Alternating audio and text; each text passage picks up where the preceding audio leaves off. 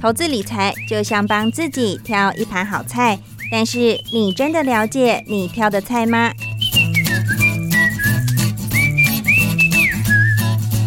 想要变得更成熟、更有智慧的女人，开创不一样的人生吗？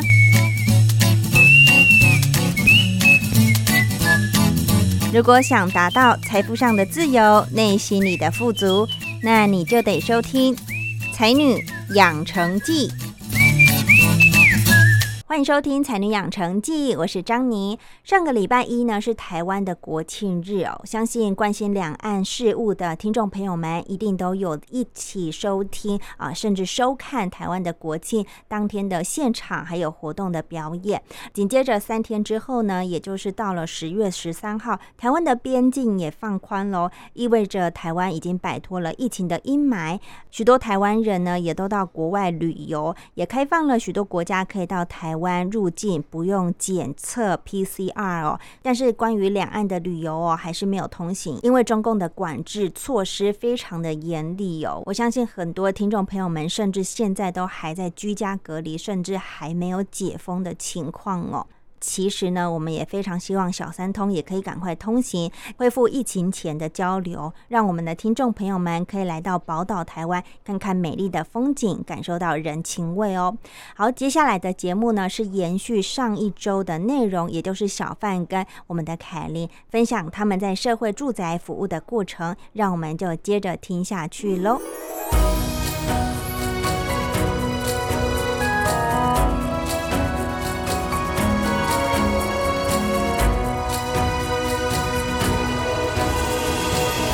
就是从平台之后啊，我们开始走向实体活动。嗯嗯，有几个有几个方向是我们一直在想要前进的，就是希望是我们的活动是低门槛，就是不论男女老少都是。可以很容易来参与，对，或是坐轮轮椅的族群，对，嗯，那再来是希望就是我们的活动不要那么正式，因为像刚刚讲的好邻居野餐日啊，当时我们办那个活动，就是也是希望社区的人都可以来参加，你也不用事先报名，然后你来一下就走也 OK，但就是你自然舒服的状态来就引大家。所以我们那时候就觉得说，这样的形式也是我们开始尝试这种非正式的活动。那反而就是蛮意外，就是在那一场好邻居野餐日之后，很多居民就跟我们说，他们觉得这样的活动很有趣，嗯，也觉得这样的活动可以促进很多就是邻居交流的机会。他们卸下心防了。对对对，因为人在吃啊，然后或者在断舍离的时候，就很容易卸下心防，真的。然后。而且那时候就是我们在那之前活动都是比较是那种技能学习，就是你来，比如说可能是要学某个东西或做某一个东西，那大家通常都会比较有觉得有一点门槛，嗯，对。但这样的活动可能他来，他就是什么都不用做，他就直接人来就对了。所以，我们之后也开始就是尝试很多这一类型活动，像刚刚小范讲的吉他社啊，就是其实吉他社很特别哦，在我们社区中，大部分女生，就是大部分活动都是女生参与率达到应该有八成吧。然后男生很少参加，但是吉他社是男生到达八成，就是几乎都是呃，我每周都跟大叔泡在一起，老的小的男生组合，对对对对，就是是一个男性比例很高的社团，特别，对啊，就我也觉得很有趣。那像我们就是有也有做那个断舍离，就是每个月不管是线上的群组，让大家就是他如果家里有不要的东西，他就可以抛到。群组上的记事本，那想要认领的人就可以直接在记事本登记，就可以去楼下拿。那起初还没有疫情的时候是要透过面交，嗯，所以当时因为那个断舍离的面交，因为我我本人很喜欢断舍离，然后就认识很多邻居朋友啊。因为你要跟人家面交的时候，你总不可能就。说哎，这个东西给你，然后就走人，闲聊几句啊，说哎，你住几楼啊，什么的啊，嗯，哦，说这个东西怎么用啊，就有一些聊天，嗯，我觉得那个自互动对我来说是很自然的，就我也很喜欢，所以我们后来就是也尝试很多类似这样的活动类型，嗯，对。那我有看到这个小贩，因为本身就是生态，很喜欢自然生态，然后你还有发会呃发动一个小小探险家的一个活动，是带这个社区居民去接触大自然吗？对啊，对啊。那其实我之前就有做生态旅游嘛，那其实也是会有不一样的主题，就是带大家进行就是户外探索的活动。那呃，所以其实呃，在我们那边的文文山区就有周边很多很好的生态，周边很近的地方，十分钟的距离就有有很多公园，对，公园啊、郊山这些都可以去。所以其实就是，比方说我们会带孩子们到对面的木栅公园去做那个萤火虫的探索，哇，然后也会到对面的仙鸡岩，我们就是去爬山。然后教他们使用望远镜啊，然后认识那边的小生态，然后也会到嗯，就是台北市立动物园，就我之前工作的地方，我们就会在那边就是去分享一些各个馆区在动物园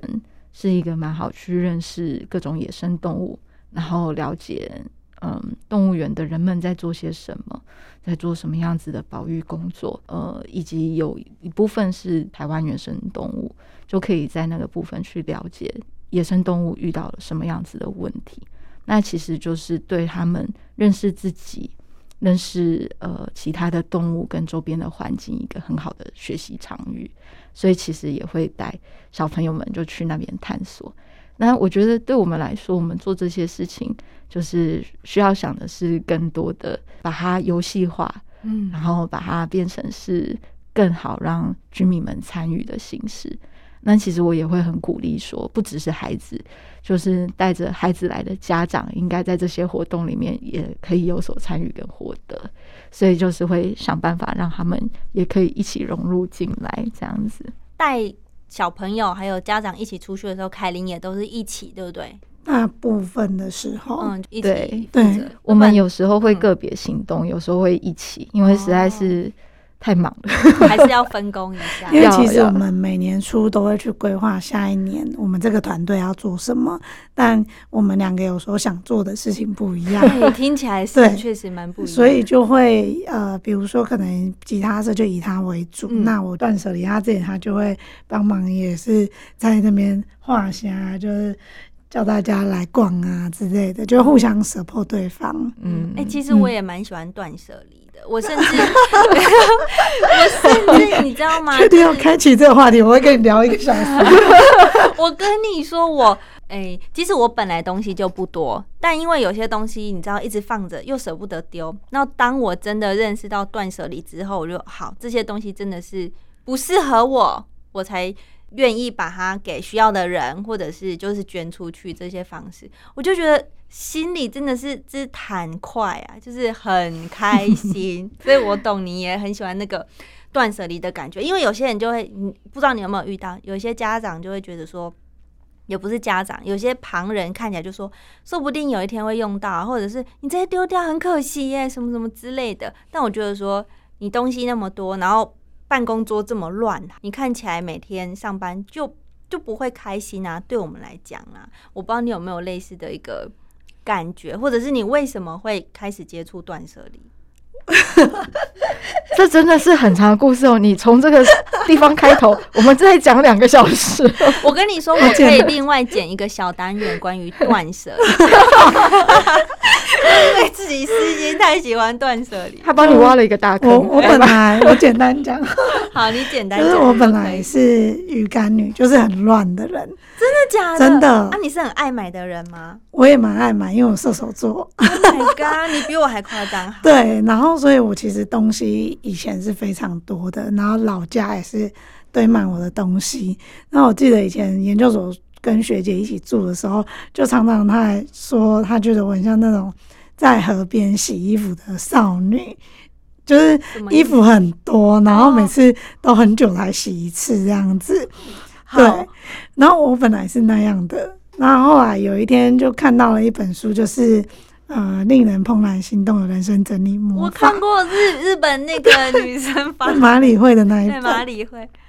那我其实是在某一间咖啡店，然后就是随手拿起那本书，然后刚好看了里面有个章节是关于衣服的章节，嗯。我没有从头开始看。那我那时候就想说，真的吗？但我因为我射手座嘛，所以行动力也很够，那三分钟热度。然后我就想说，好，那我回家就来整理衣服。然后我就按照书上，就是把所有的衣衣服服全部都拿出来，不管是你放在椅子上啊，放在衣柜里啊，挂在哪边，就全部集中在一起。然后就一件一件拿起来看，没有，是不是你还心动你有你有忽略，你要说是不是像一座小山？有像小山，没有看是大山，堆满一个空间。嗯 然后就就那一次就大整理完之后，我就觉得哎、好像蛮清爽的，你丢了多少那一次？应该至少有二分之一你。第一次就可以丢到二分之一。对，刚好我也是蛮果断的啊，因为我以前就是很念旧，所以留了很多那种。其实就是可能什么小时候的衣服，什么嗯妈妈买给你，但是舍不得丢那种。嗯对，然后那一次就丢了二分之一，我就觉得感到前所未有的清爽。嗯，然后就想说，哎、既然衣服，然后我就再翻那本书，有其他什么小物的章节，然后我就想说，我来试试看小物，因为我以前是那种别人如果送我饼干，我觉得盒子很漂亮，我就会留着，很可怕，我我可以想象的出来。所以我就留了很多，就捡宝啊，留了一堆有的没的。后来我就有时间就再去重看的那本书，那其实那本书对我启发很大，就是他说你只要一旦大整理完到某一个状态之后，你不会想要再回去以前那个自己。嗯后来跟很多其他人认识的时候，他们也都很讶异，就是就是可能我的空间就是一个令他们觉得心动的状态。你变了。对我变了，我学姐超惊讶的，就当时她觉得我很混乱，那现在至少我好像就至少不会说真的要赶工的时候还想说，哎、桌子好乱，我要整理，至少是一个比较可以维持的状态。那刚刚有提到说，有一些会不会遇到有些人，他觉得哎，他什么东西要用啊，会留着。确实，我在社区里面是一直想要进去邻居家里帮忙整理。嗯那坦白说，第一年是做不到这件事，因为那时候不熟，嗯，所以也没有人愿意让你去做这件事。那后来就是随着这几年下来，大家都知道我很爱断舍离。那我的心态也是，就是我不是专家，但是就是我会愿意去陪你了解你的整理纠结的点在哪。那我们再看要一起怎么聊聊，然后整理这样子。嗯所以我觉得那个过程比较不是强迫对方丢东西，而是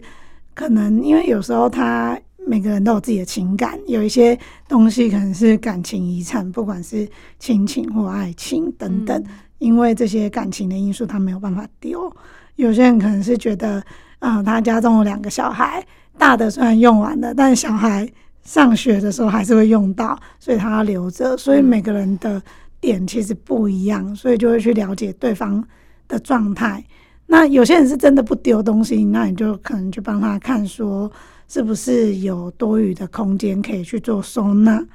对，那后来就有陆陆续续去几个邻居家，真的进去了。对，然后帮忙整理，然后也觉得还蛮有蛮有趣，也蛮有成就感的。像有一次有一个邻居，就是他有一张桌子，但那张桌子很多东西，那他其实一直幻想他们家可以是有点类似咖啡店，然后他差可以太多了啦。对，他可以在上面就是吃早餐。嗯，然后那一次帮他整理完之后，隔天他就传了一张早餐在那个桌子的照片给我，然后我就觉得很开心。他就说什么很谢谢我啊，可以让他在家里就享用早餐。终于那个桌子不是这个储藏桌，而是可以用餐的地方对了。你知道我，因为我真的很喜欢断舍离嘛，所以我在其他的节目小单元的时候，我也有邀请他们叫整理师，哦，对，居家，整理师，居家整理师我有真。的想去考。我觉得你真的可以试试看呢、真的，你可以听我的节目，因为我邀请的那个来宾呢，他也是一开始从来没有想过他可以把这个当成自己的职业，他只知道他从小很喜欢整理东西，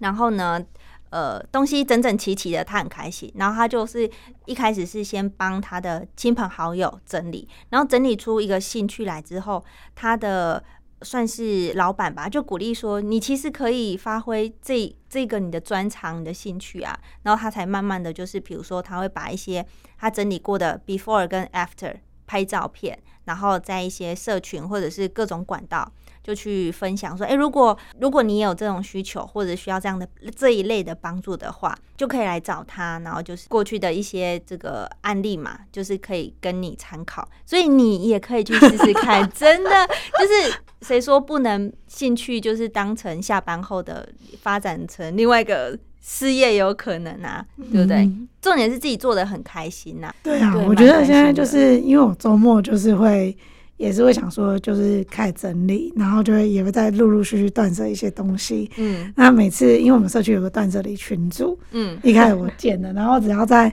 那群组就是发，然后就会大家就会私信我说，啊，你又开始整理哦，那我是不是也要开始整理？哎，你号召起来了，还会有人在下面说，凯琳，你家怎么还有东西可以断舍离？对，就你断到现在怎么还可以？其实还有。还有真的哪一区？你现在目标在哪？这一区啊？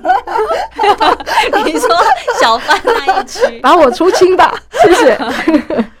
哦，我以为是说小贩的东西啦。对啊，因为这就是另外一个议题，就是当你有室友的时候，你要怎么去？因为每个人的东西跟收纳方式铁定不一样，然后就像一个家庭，要怎么去磨合？嗯，对啊。我是建议他，我们可以单飞不解散。各自管好自己的空间领域。对我们仍然是一个 team，但没关系，就是 空间的部分要不要就 很很多妈妈其实很整齐，但是小孩的东西让她很困扰。对对，没错。因为现在小朋友去学校很多作品，那些作品回来根本拿回来，嗯。但但可能一下子你要叫他丢掉，他也舍不得，因为小孩也不让你丢。对啊，他就是自己做的，你知道吗？DIY 手做的有不一样的意义。对啊，所以我有建议他们，就是要不就就号召这些妈妈们，我们就来做一个儿童的展览会。对他们把他们的展品拿出来，可以，然后就说：“哎，这个展期就是我们的。”然后他。之后可能忘记那个作品，他也不一定会想要带回家，顺便断舍离。就有个地方先摆着，让大家公欣赏。我们就把它弄得美美的这样子。然后时间久了，朋友可能又会做新的啊，又有不同的东西啊，就先保留新的，旧的就可以慢慢的对舍弃掉了，因为空间有限嘛。对对对，然后 真的是很开心的遇到同好，这边很干净，对，这这里很干净，现场很干净。像我我我另外一半啊，他还会说，因为我已经很久没有买衣服了。就衣柜就是这么多，我已经断舍离很多衣服。然后他还说：“哎，你你怎么都不买衣服啊？就你就觉得我很奇怪，你知道吗？就说可是我这件衣服就够穿了，而且我就是留着我喜欢的，然后不合的我就丢了嘛。他就觉得我好像跟其他一般女生很不一样的感觉。就一般女生可能会想说，放假就是要逛街啊、购物啊、shopping 买东西。我说没有哎，我就。”嗯，no，他应该说我这种才难遇到，你在帮他审核包，对对对，他就觉得他是觉得很很特别，但他就。乐得开心呐，你知道吗？因为男生也不一定很喜欢陪女生逛街，只是想说，哎，其他他的男生朋友有这方面的困扰，但他没有，对，很有趣。好，那我们再回归，就是关于我觉得刚刚小范提到的一个，也是让我觉得很有趣，就是在动物园工作。动物园工作好玩吗？会不会就我们一般人想象不太一样？其实从我十八岁在那边当志工开始。到现在都是一直在进进出出动物园，对我来说是一个缘分很深的地方。嗯，对。然后呃，的确是如大家想象的，我觉得它绝对是一个梦幻的工作，因为我小时候就是很憧憬，我嗯在动物园工作一定很棒，会不会有机会可以在那边工作？那没想到后来就实现了。对啊，对我来说是诶第一个梦想成真的事。的确很辛苦啊！每一个工作当然都会有它看起来光鲜亮丽的一面，也会有就是不为人知的背后的那些辛酸血泪。嗯，动物饲养员应该说保育员啊，现在的职称叫保育员，就是这些 zookeeper 他们其实会遇到很多生离死别。其实我们常常就是会在动物园里面迎接新生的宝宝的时候，真的是充满喜悦。然后其他的。那些兽医啊，就是接生的助产士，然后跟其他的呃 keeper 朋友们，我们就会很像这个大家庭又迎接了一个小生命，会真的很开心。但是难免也会遇到有一些是呃已经老死病逝的的那些动物们，那我们其实，在那之中也是会经历很长的一段照护的时间，会可能要帮忙去喂药啊，或者是协助协助兽医师做医疗打针等等的。那这中间就会很像你在照顾呃家里家里的长者，这样这么辛苦。对，那你照顾过哪一个生病的动物呢？嗯，蛮多的，就是呃，比方说比较多的应该是糖糖尿病的猴子哦。那猴子糖尿病，对这些他们在野外可能不太会遇到，但是因为在动物园里面圈养的动物们，其实大部分都是已经很超出他们在野外可以生存的年纪了，所以开始会有一些在野外没有出现的病变，像是一些就是三高啊。糖尿病啊，等等的，那那些就是我们要想办法去维持嘛，就是要去维持他的血糖，其实跟人一样，嗯，那控制他的饮食，然后还有调控他的环境条件，那可能还定时要去喂药或者是协助打针等等的，对，这些都是很辛苦的事。那也会有一些像我之前待的是收容中心，是野生动物保育救伤中心，他们常常会有查缉走私的动物要进来，所以其实一直一直会有这些新的动物要进来这边收容。那也有一些是救伤的，他可能就被兽夹夹到。然后就是四只脚少一只这样子，我们那边好多这样这样子的名称哦，有三脚啊，有一只啊，对啊，对啊，真的是很心痛哎。对，所以其实，嗯，工作量是没有上限的，就是会一直一直的往上增加楼顶。那其实也是会去在这些空间有限的情况之下，也会去压缩到本来的动物它的照护空间这样子。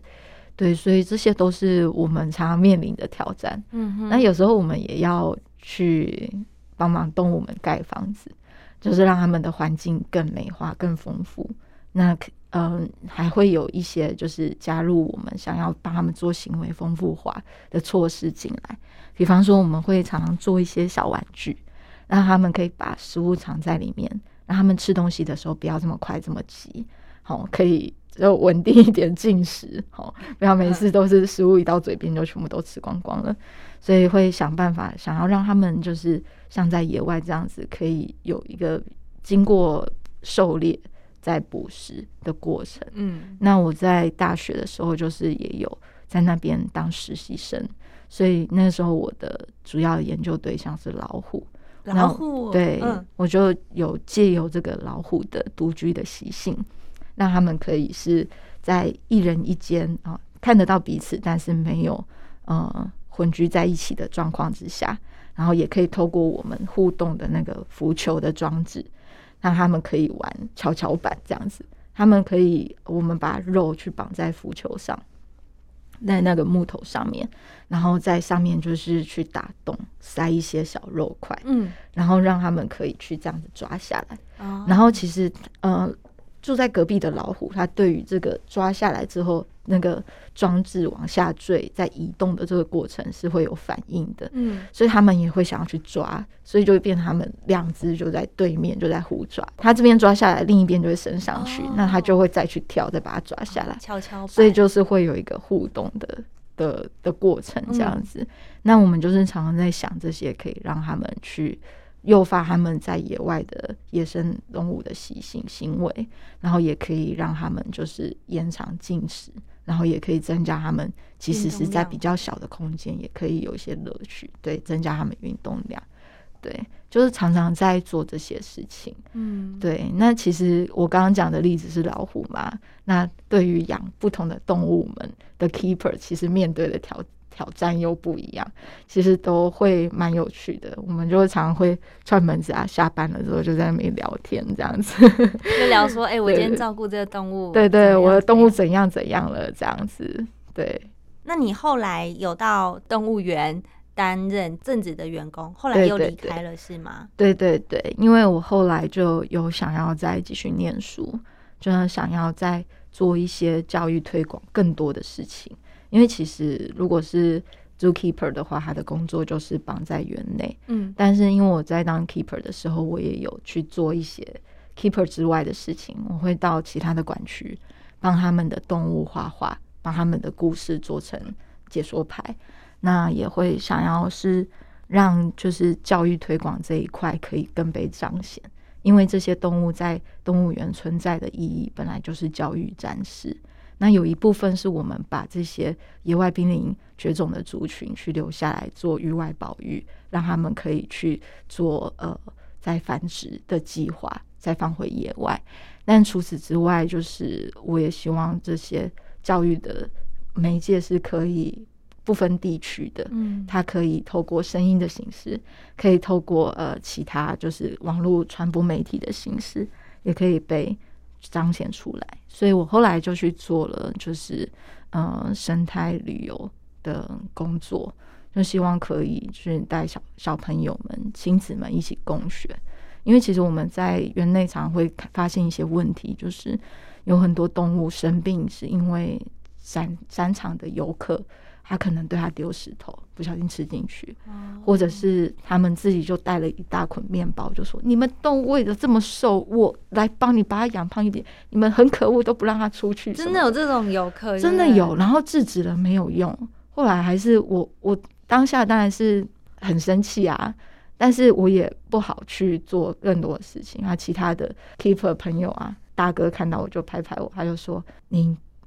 就睁一只眼闭一只眼嘛，他每周都来，你挡不住他的。哦，那个那个游客，对对对，每周都这样子做。对，其实我们会遇到很多这种事情。那其实我们身为员工，我们当然就会气噗噗啊，会觉得这就是我们希望的状况嘛？为什么游客素质是这样子？怎么样才可以让大家更提升？想说我是来看这些动物，而不是。以一个我是上他是下的那种角色来做自以为对他好的事情，对，那其实就是因为有这些想法跟观察，所以才会想要再跳脱到另一个工作的领域，想要去改善这个大环境，这样子。所以即使是当了清创，嗯我也还在想说，那我们怎么样可以再运用这些。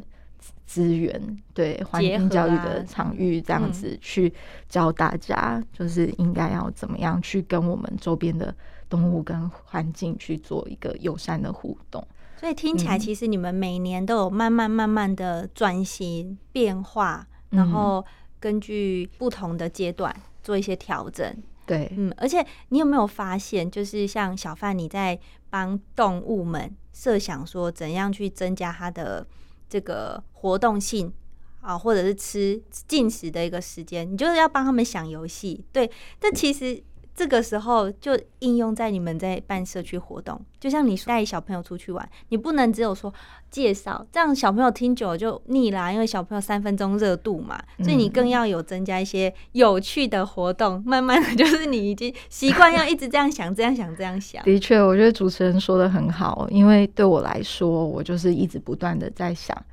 啊，怎么样让动物？怎么样让我们人类还有我们生活的环境变得更好？我们一直不断的在想要怎么去改善这些我们可以做到的事情。嗯，我觉得这是呃人跟动物，嗯，可能最大的差别吧，就是我们有很大的环境塑造力，所以其实应该要善用这个能力来去让我们的整体的环境。更好这样子，嗯，那未来下一步会有打有什么打算吗？目前有一个初步的蓝图吗？我们其实真的是 绞尽脑汁，是不是？真的是时时刻刻都会在想这件事情，但是我们现在这个时间点刚好是很忙很忙的时候，就是脑子都被塞满了，没办法，还没有空想。对，然后，然后我们其实每年都要经过那个吵吵架的阶段嘛，就是我跟凯琳想要做的事情就不一样啊，我们就会各自提出来，然后吵架一番这样子，然后最终会有一个结论，我们再拿那个去提案这样子。嗯，因为其实我们比较困扰就是说，其实我们现在有点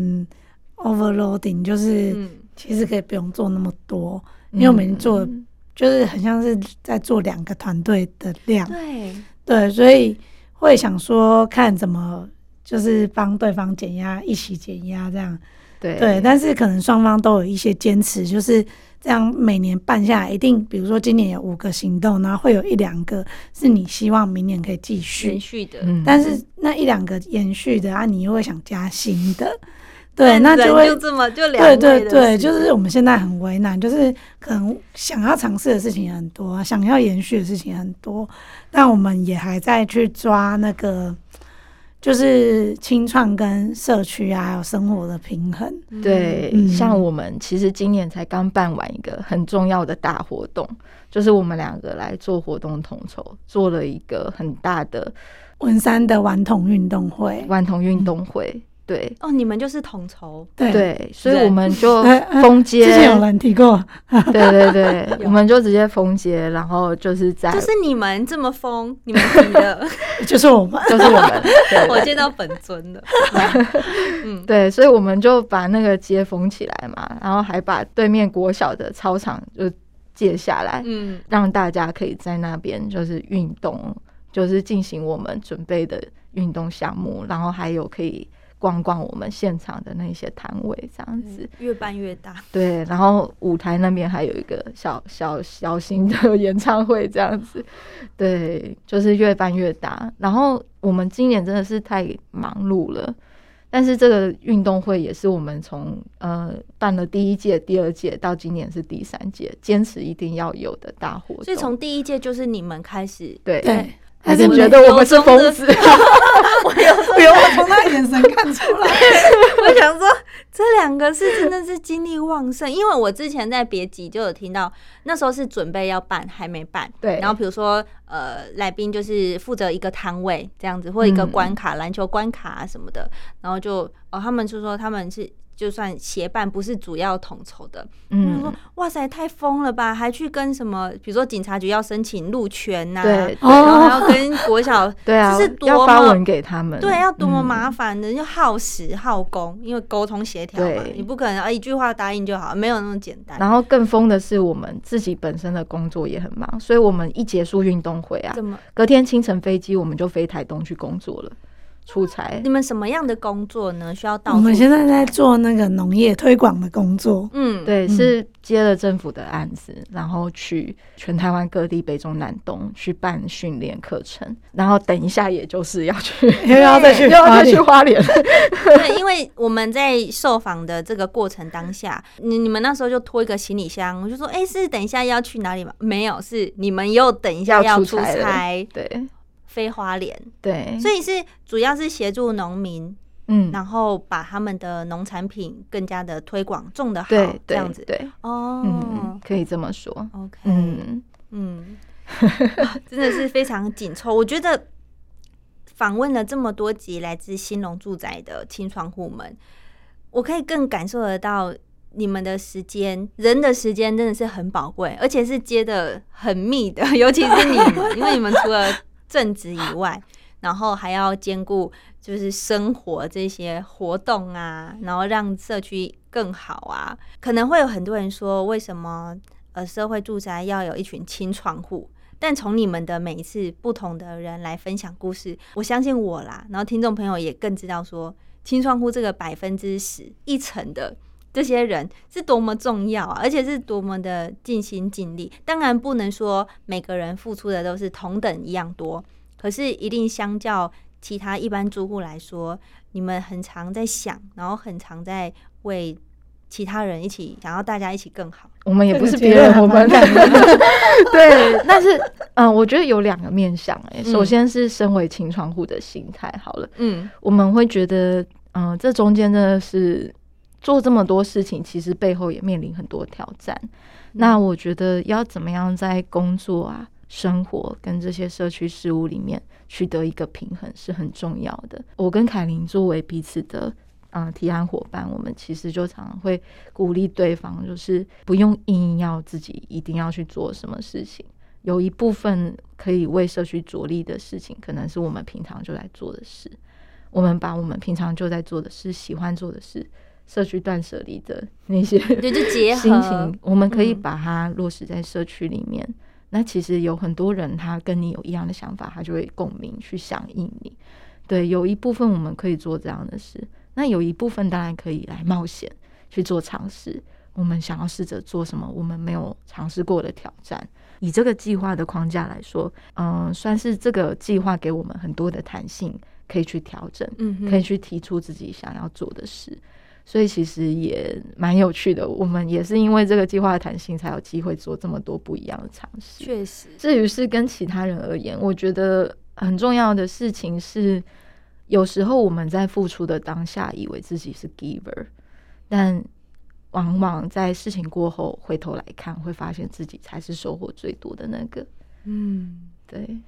所以我觉得其实很鼓励大家可以去做做看这样的事情。当然，嗯、我们有讲到在清创团队里面，可能不是每个人的着力都是一样多的。本来大家的时间就是各自有不同的调配，不可能齐头是平等，努力量、付出的量不会一样。但是只要你愿意去付出一点点自己的时间跟心力，其实每个人都这么想，我们就可以为这个世界带来很多不一样的改变。嗯，虽然有摩擦，有不同的领域，可是因为你看你们的呃